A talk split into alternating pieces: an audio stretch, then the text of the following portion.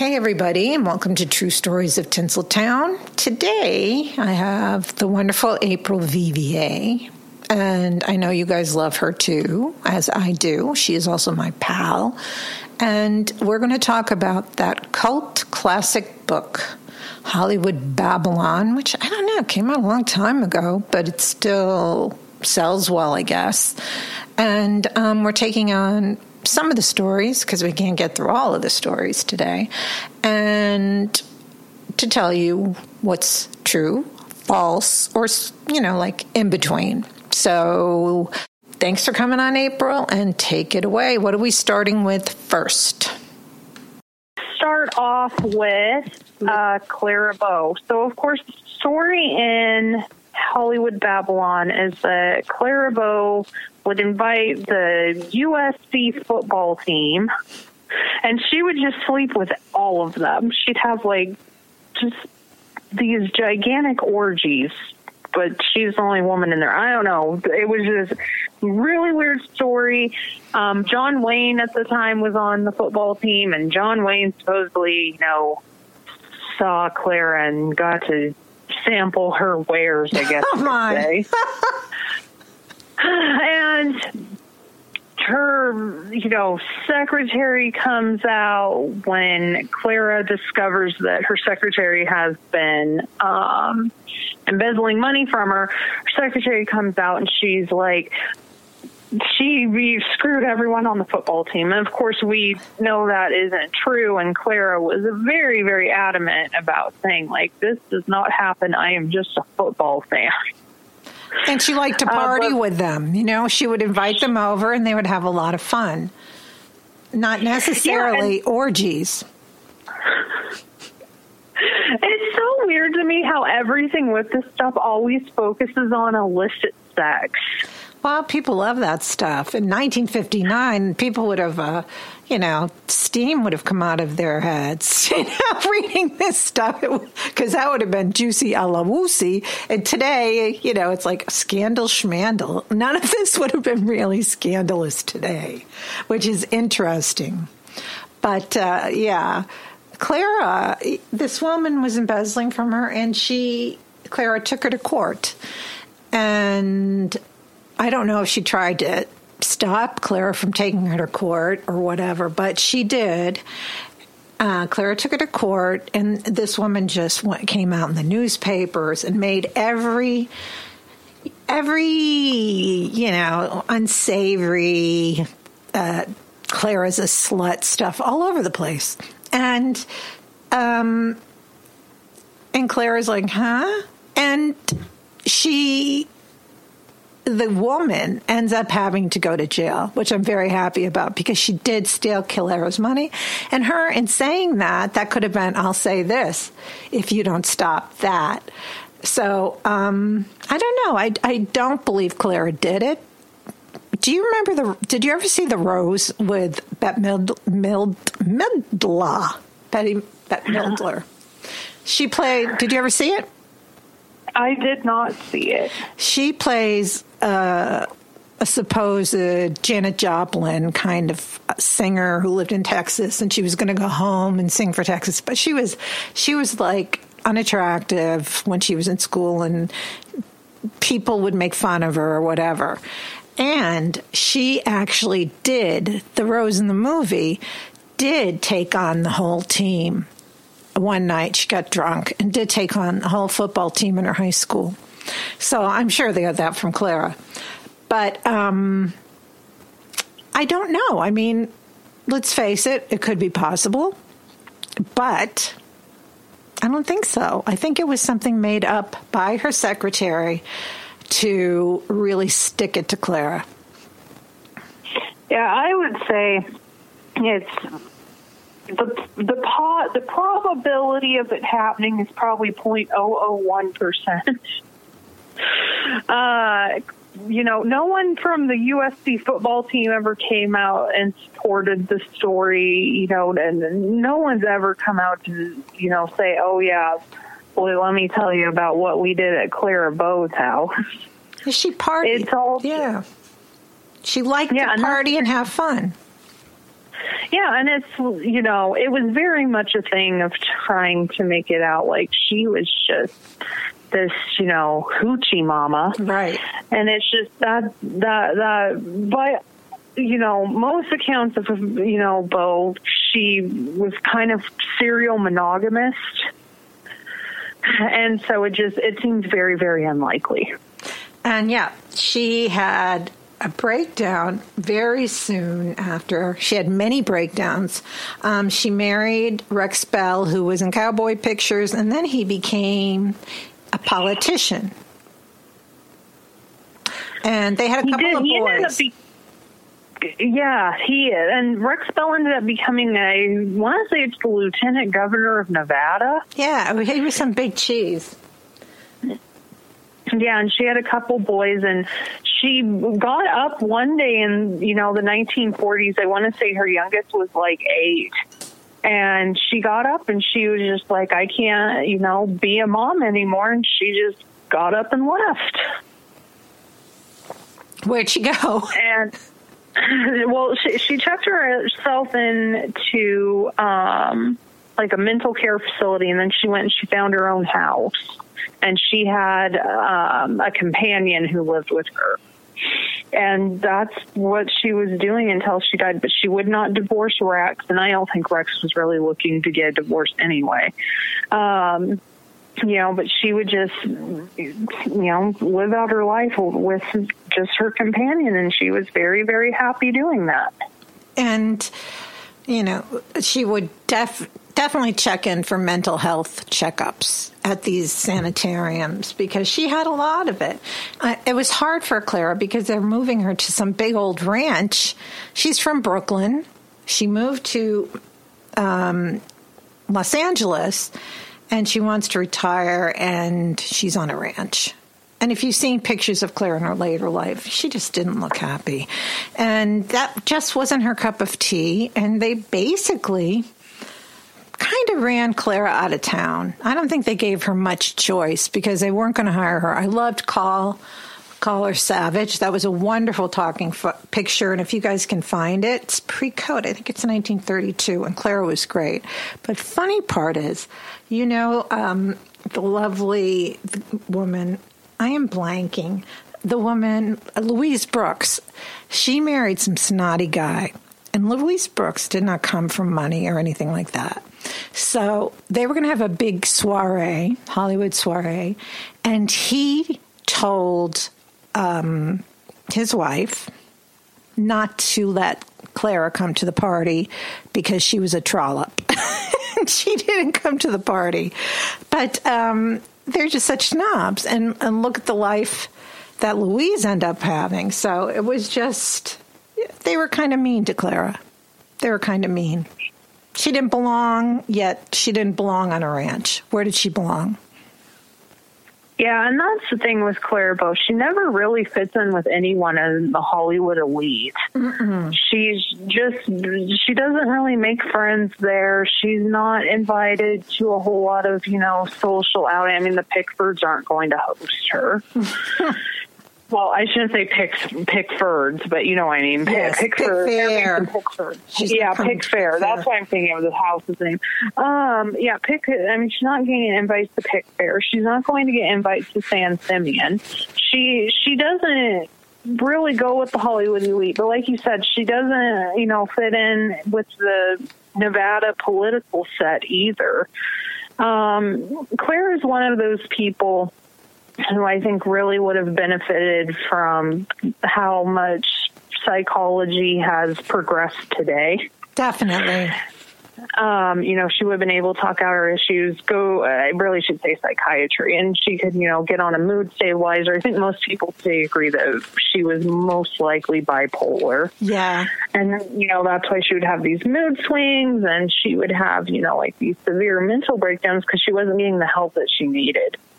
And people didn't get it. And they were also just calling her all these names. They didn't understand um, mental illness at the time. And it was like you were a freak if you admitted to it. Look at Frances Farmer, these other people. So, um, no, certainly not in those times. And Clara was, uh, you know, she was who she was. I don't know if she ever really was a happy person. Um, but I'm sure she, we all have happy days, even if we're not the most zippity-doo-dah people. But uh, she died in her fifties. Yeah, no, she she was not that old, and she had been apart from her husband and her kids, oh goodness, I want to say almost fifteen years or so at that point. I had no idea that she left her sons and Rex. I thought she lived there and that she didn't leave him, you know, that she was living with him at the time. But she was bored to tears, so he did his thing. He was happy doing his stuff. And Clara was just Clara. And I think she got treated very unkindly, and I think, you know, Mister Hollywood Babylon dude, you know, he, I don't know, he should, maybe if he did this years later, he would have realized what he was talking about was not really true, perhaps. I don't know, he's still alive, and he's never tried to backtrack it. He is still alive? He is still alive. Oh, my. Dear. He is, um... he was like B F Fs with Anton LaVey. Oh, wow. And once in a while, he'll appear on something. He appeared on um, a documentary about Jane not that long ago. He, shockingly, and I use that obviously very facetiously, was not accurate in what he was claiming. But no, he is very much alive. He's like ninety-five, but he is still here. Oops, so here it is. Clara died... Um... September twenty-seventh, nineteen sixty-five, and she was aged at sixty. Yeah. So I'm seeing this. The It Girl, she only married Rex, right? That was her only husband. Yep. And their two kids were Tony and George. Oh, that's such a shame. And George is still alive. Wonder how old he is. Was he born? He must have been born in the late thirties, right? George would have been born in thirty-eight, so he would be old. In his, yes, old. I think eighty-five. Uh, yeah, he'd be um, eighty-three. eighty-three. Yeah. Oh yeah, and she said it said haunted by weight problem, mental imbalance. She never re-entered show business because she was tiny and she did gain a lot of weight, and she had a horrible life. Let's face it, Clara really did. And you know, she I don't think she had a mean bone in her body. To be honest with you, I've never read anything mean about Clara, and. Um, You know, this woman was just a jerk, and it wasn't. And she was, she did have a heavy duty Brooklyn accent in the talkies, but she, uh, she still, she was great. She was great. She looked, she was wonderful, and she went into retirement and never ever came back. Yes, and that's the thing too that I want to point out. I'm glad you brought that up. People always say, "Oh." Her talking, her speaking voice was horrible, so she was kicked off. And that's actually not true. She kept working for a couple of years after talkies came about, and it was just her her voice was passable. Like you said, she does have a Brooklyn accent, but she was able to, you know, speak in her films. And, and so did she, Barbara Stanwyck. You could still hear it in her films years later sometimes when she talks certain words. Um, yeah. But Clara so, was fine. You got her, you know. Did you yeah, see Call, I mean, Call Her Savage? Did you see that film? I actually have a story about Call Her Savage. Tell me, tell me, tell us. So, actually, Call Her Savage was originally going to have Betty Grable in it. However, Betty's age prevented her from working nights, so she she couldn't um, she couldn't you know play in the film. But no, Betty Grable was, and I mean it was going to be like a super small role, but just F Y I. Wow, I can't see that. Just doesn't seem like the thing for her, for Betty. And she was no, such no, a child. I'm... My goodness, she was just a baby. Well, and that's the thing, too. I mean, Betty got started when she was twelve, so...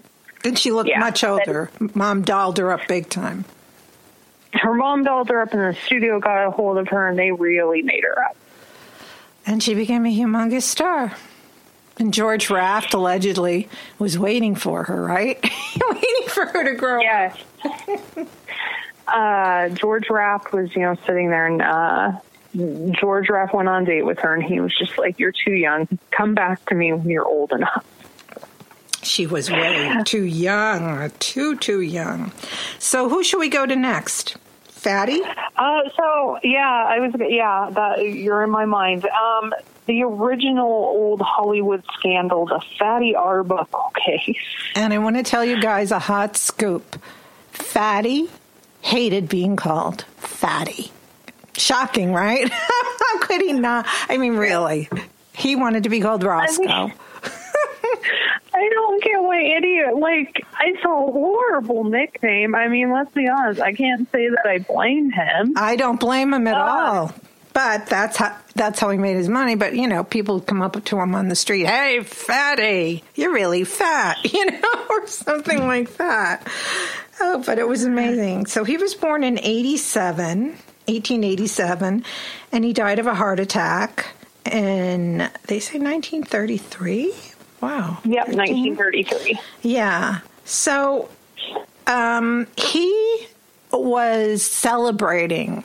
He was one of the biggest stars. Wasn't he getting three million bucks from? It was two or three million that he, he was going to get. He got three million dollars to work for Paramount, right? For three years, so he'd get a million dollars a year, and that's a lot of moolah. That is a lot of moolah. So Fatty signs that contract in nineteen eighteen.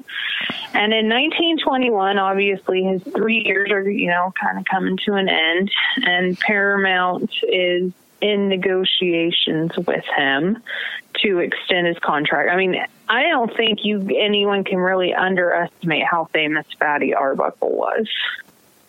He was just the bee's knees for people. Love that, bee's knees. He, I guess so. But, you know, I don't think I've even seen a short of his or anything like that.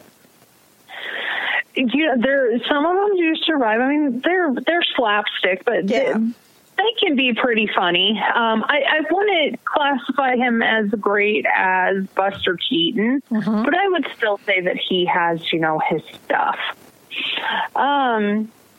So in nineteen twenty-one, uh, Fatty's, you know, sitting there, and he had actually just had second-degree burns on his bum. But he was like, "I need to take some time off." So he goes up to San Francisco with a few of his friends, and they check into the Saint Francis. And this is during, you know, Prohibition, but of course they have their alcohol. And they invite some ladies over, and they're all, you know, having a fun time. And then we don't really know exactly what happened, but what we do know is that Virginia Rappé is found extremely ill and screaming in room twelve nineteen. Um, the doc, the hotel doctor, which wouldn't you love if they still had hotel doctors today?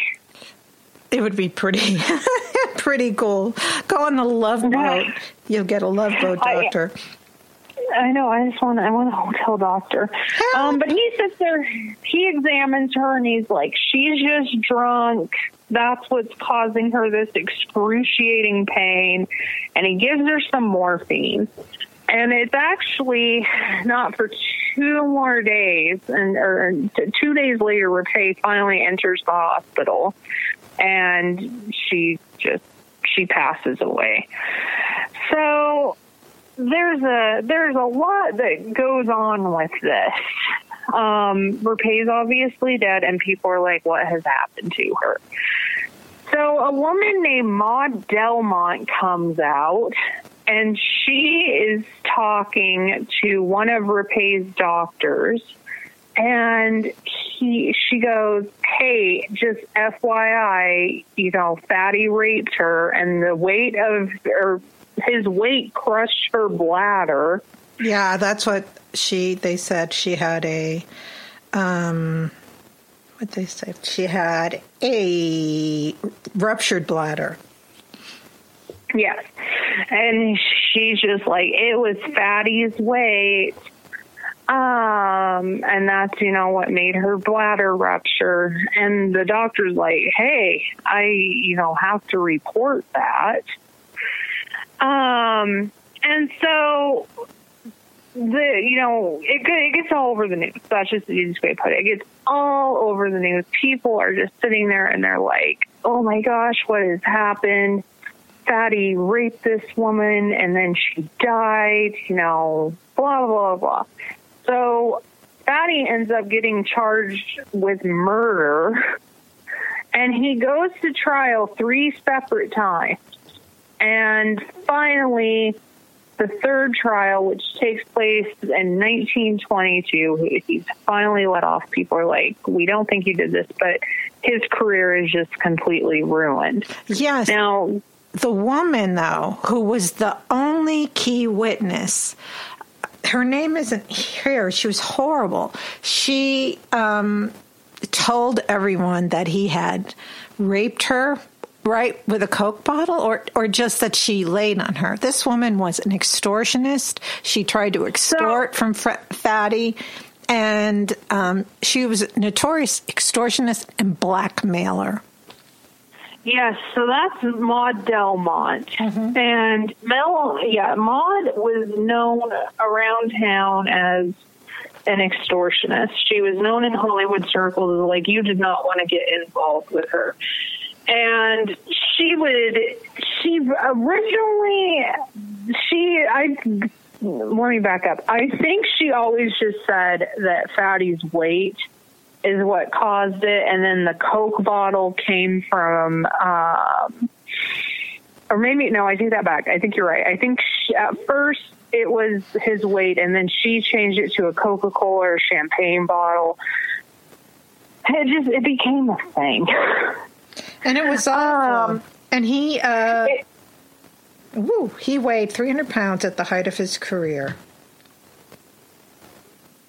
Yeah, at this time, I want to say that they said he weighed two sixty-five. And also, that's like a whole lot lighter. But he had lost some weight. I mean, go Fatty. Yeah, and he wasn't uh, very tall, so he was heavy. That was for sure. Um, he's basically like the nineteen twenties Chris Farley. He's very acrobatic. He's able to, you know, do stuff that you wouldn't expect somebody of his size to be able to do. Um, but, or Delmont's sitting there and she's like, Virginia and I were best friends, blah, blah, blah, blah, blah. And come to find out, they had just met like that morning. How Delmont got in that, got in there, I don't know. I don't know who thought it was a good idea. There have been swirls and rumors that Paramount set Fatty up because they didn't want to have to renew his contract. I don't believe that. Um, and the reason I don't believe that is because if they didn't want to renew his contract, they could have just not renewed it. Right. I mean, they didn't need this whole big shebang to, yeah, to say, I mean, forget it, it. It makes, yeah. Yeah, it, it makes no sense. But the counter to that is always, well, they didn't want him, but they didn't want anyone else to have him either. I just, I think that's too complex even for the studio at that time. Yeah. That's um, terrible. Yeah, but I can't imagine that. But you never know. You know, you can't throw it out. But um, in uh, the book, it says that Virginia, is it Rappé or Rapp? Mm-hmm. She right. she before she died allegedly said that Fatty raped her. Allegedly, yeah, I I don't believe that. All she was all doped up on morphine and couldn't talk. And I I want to say with ninety-nine percent certainty that that is something that originally came from Delmont. Yeah, and how could they use that? No one knew about her past history of being just a creepy, blackmailing extortionist. They didn't, of course, mention it to the jury, and they're listening to the this woman. And how can you believe a word she says? Because to me, just because they use her, I can't believe a word she says. I don't know if Fatty killed her. I'm going more in the way that I don't believe he did. But what do you think, April? I don't think he killed her. I genuinely do not think that he killed her.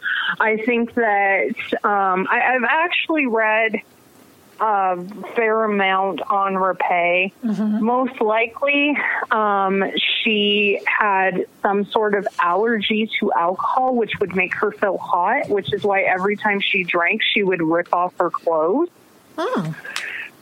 And that likely is what contributed to her um, her bladder eventually rupturing, was because it it was basically like a really bad, I guess, allergic reaction, you could say, and she had drank alcohol so much that, I'm not saying she was an alcoholic, but just she went out, she would drink alcohol, she would get hot, and she had done it so often that it had just basically ruined her body. Yeah, she was a party girl. And she, and you don't think she knew this woman prior, this uh, star witness?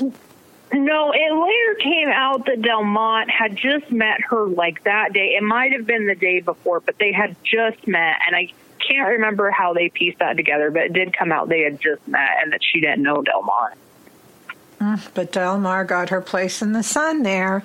And um, I believe Fatty uh, Roscoe, he testified at his first trial along with Miss um, Blackmailer. And then second, and they they couldn't reach a decision. So they decided to try him again. And he did not, um, he did not speak at his trial. And I believe he was closer to being um, to getting charged that the, that he was going to be guilty. And the third time, he got up there again, and these people apologized, the jurors, for what he had to go through because they did not believe for one moment he killed her. And um, then he died soon after. He had a mass. He he couldn't make a comeback. His name was Mud. People still believed he was a murderer, and he had gone through so much crap during that time. Um, he just ended up dying. Heart attack. Yeah, he um, he starts working, and this is another thing. Uh, Hollywood Babylon says he worked under the name Will Be Good. That's asinine, and that would have been evident. Mm-hmm. He actually worked under the name William Goodrich, and he would work really up until he died as a director behind the scenes. And, you know, he, they couldn't have his name on there. I mean, people would, the studios would hire him for his, you know, directorial stuff, but they wouldn't, you know, let it slip that it was actually Arbuckle doing it. They would just say it was this guy, William Goodrich. And, um, he, he did some good movies under that. I mean, I, I have to say, he did do some good movies. Um, most notably is probably The Red Mill, which is a Marion Davies picture, and which is kind of ironic considering William Randolph Hearst had set up the whole, you know, let's really slam Fatty campaign. Yeah, because it was awful. He did it so much, and it was every day. And, and like I said, it was like the O J Simpson at the time. And he would slam him every day in the papers and, you know, really say he's guilty, write the most salacious stuff. And he never let up. He never let up. He really tortured him. And I know a lot of people think that Fatty did kill this woman, and that's okay. Like I said, I wasn't in the room, but I don't think he did. I just don't think he did. And that's the only witness they had, was this extortionist. I I really find it uh, to be not true.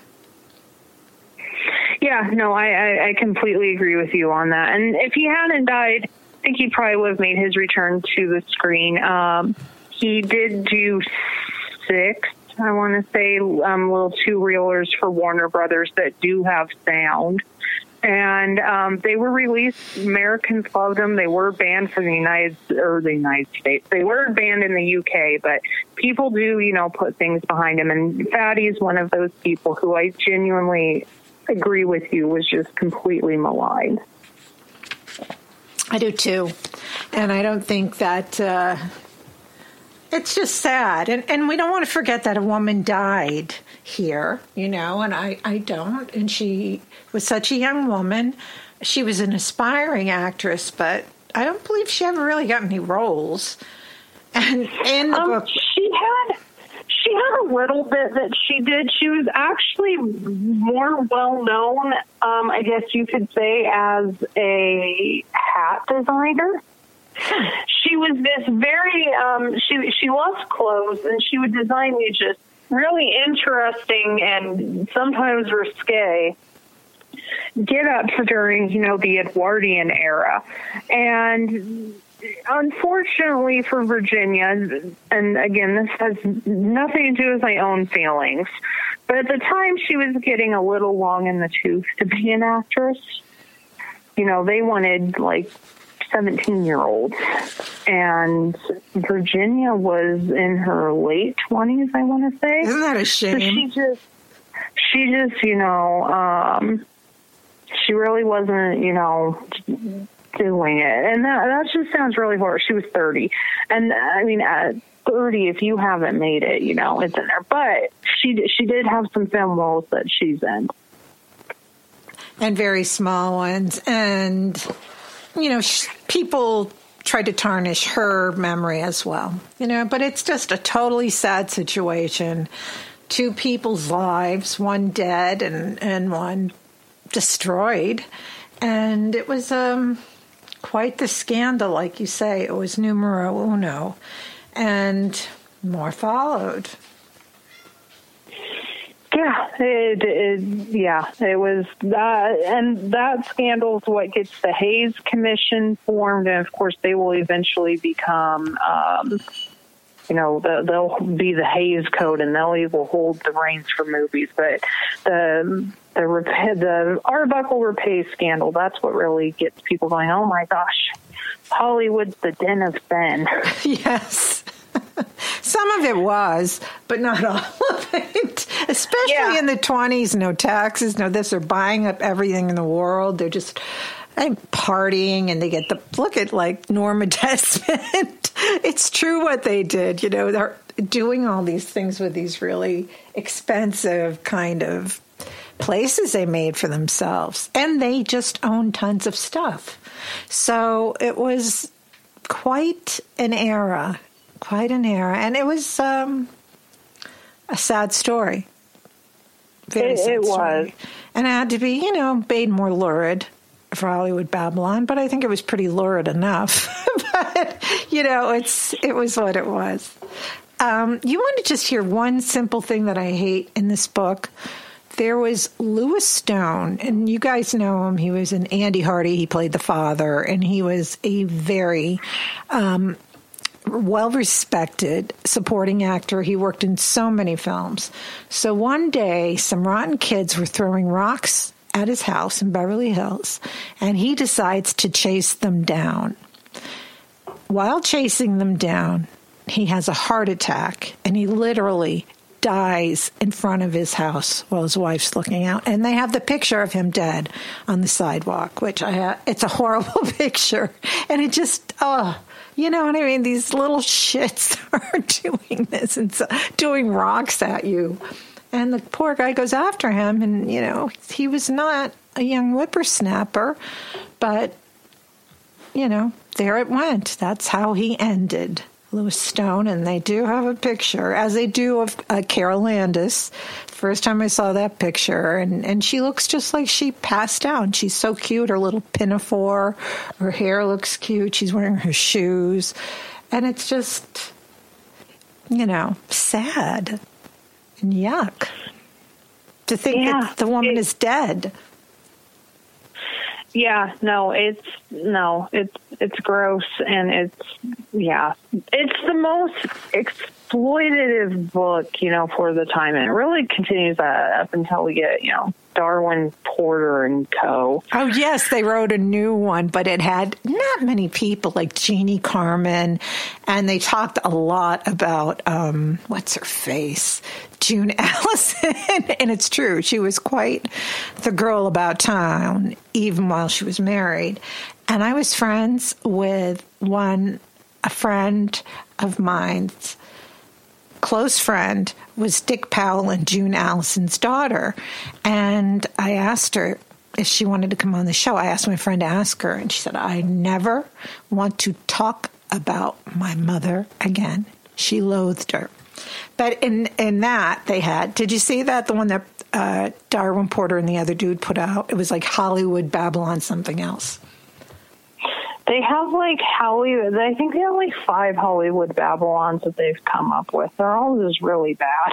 Yeah. Yeah, and it's all about, um, you know, Jeannie Carmen just, is. Yeah, no, they're just, oh, I know exactly who Jeannie Carmen is. We talked about her. Yes, I I have lots and lots of feelings about Jeannie Carmen. Okay, should we talk about Ramon? Yes, so... Ramon Novarro, he was going to be the next Valentino. People just thought, oh my gosh, he is gorgeous, you know, blah, blah, blah, blah. And he has a successful career, and I am not denying that at all. But he's never quite, you know, as big as Valentino is. Not in the least. He did but, star you know, in Ben-Hur. Um, he did star in Ben-Hur, which is... Sadly, they killed like a hundred horses. We don't want to know. I know that makes me sick. I can't even bear it. I really. How evil was that? I mean, I just. They never. And I still wonder on the sets what they do to these poor little things. Oh yes, and we've talked about that. Yeah, mm-hmm. It's just no. Um, but you know, he he he has a successful career. He works right up until you know nineteen sixty-eight when he passes away. So I mean, he is just consistently working. Yeah, I think so, in the movies he did go into the talkies, and he did um, with Greta Garbo, Mata Hari. Talk about a mismatch. He looked so young. He looked like a baby, but maybe that's what it was supposed to be. Um, uh, but he did play against Garbo and Mata Hari. So um, I don't know that he did many movies after that. I think he took a break.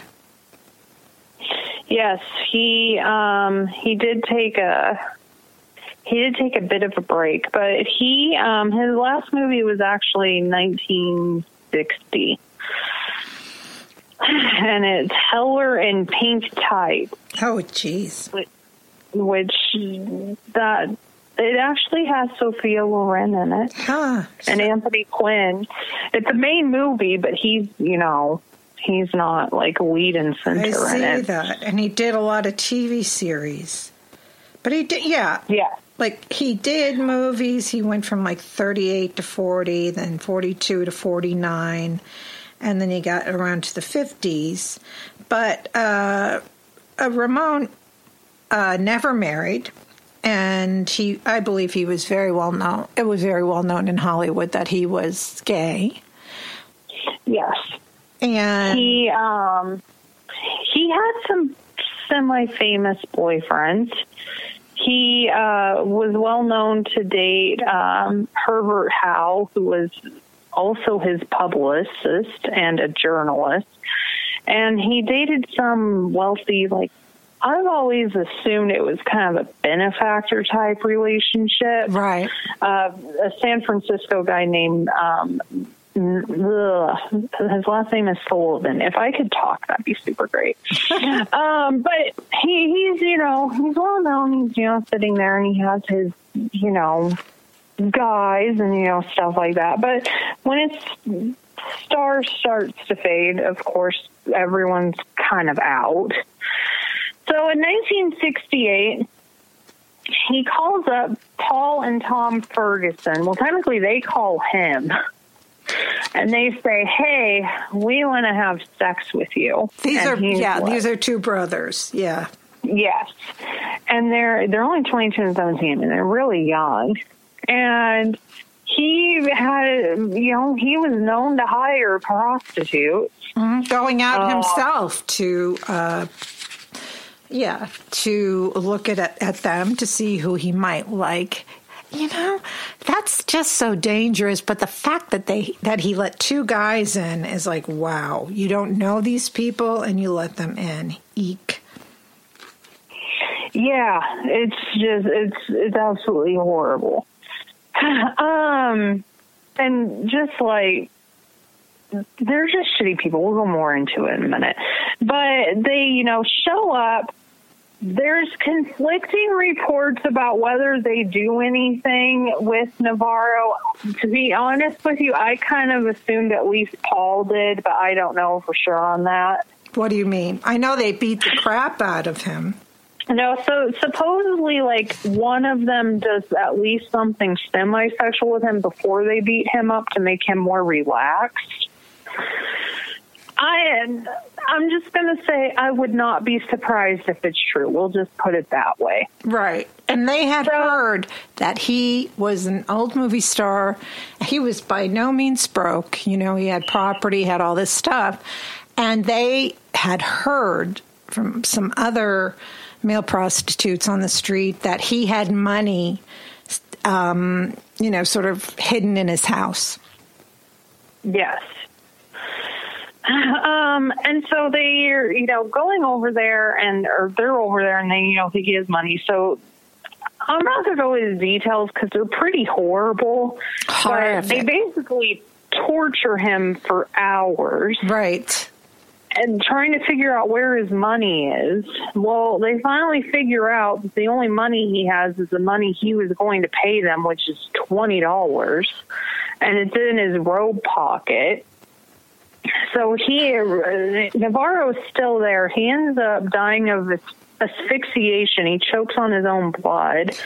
And Kenneth Anger, Angar, however he wants to pronounce it today, he sits there and goes, oh, they actually shoved this Art Deco dildo down Novarro's throat. That's not true. There's nothing to suggest that he was ever even gifted anything like that because the story is that he was gifted it by Valentino. There's nothing to suggest that. Um, and that is not how he was found. Which, can you imagine? Like, this guy already has a really horrible death. I know. What? He didn't need it. Any, I mean, it was uh, sordid anyway. These two guys come into his house. He wants to have sex with them. And this is, gets found out. He gets brutally murdered. One of the guys calls his girlfriend, and the girlfriend can hear Ramon screaming and in such pain and agony. And she turns him and the brother in. Um, it was awful. And I don't know. I think in some people, they didn't care so much. Oh, he's just an old gay guy, you know, something, you know, that he caused it himself or something like that. And um, they did get convicted. They only got ten years for his murder.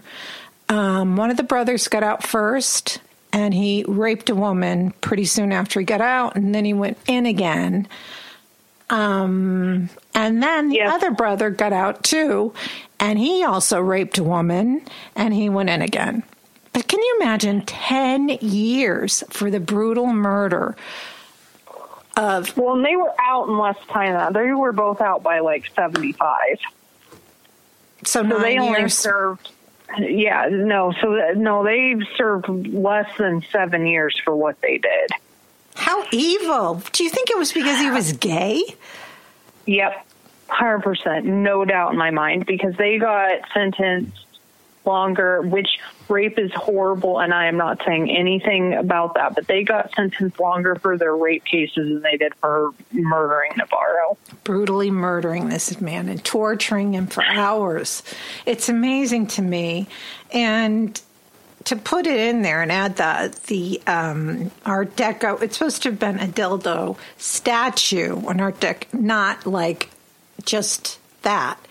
But to yeah. put that in there, to add really gross stuff into it, it's bad enough, like you said. It's just really beyond thinking about it. Ugh, Just gross. Really? Yeah. Paul, um, Paul, the older brother, he is still alive. He is still in jail because he got a sixty-year sentence for rape, um, which he one hundred percent deserved. I agree. I agree. But he should have never been know. let out of prison. Never. Exactly. Tom committed suicide about fifteen years ago now. Was he in prison? Uh, I don't think so. I think that Tom was actually out of prison and he just, you know, and I'm just like, you know what? Good riddance to bad rubbish. Mm-hmm. Um, Paul, though, the one that's still alive, he's like the one that actually like killed Novarro. I don't know. They're just, they're weird. They're beyond weird. They're just evil. They're just evil, evil people. Disgracefully evil people. I can't even fathom for one moment doing what they do. The stories of Tinseltown, they're not only God, they're true. True stories.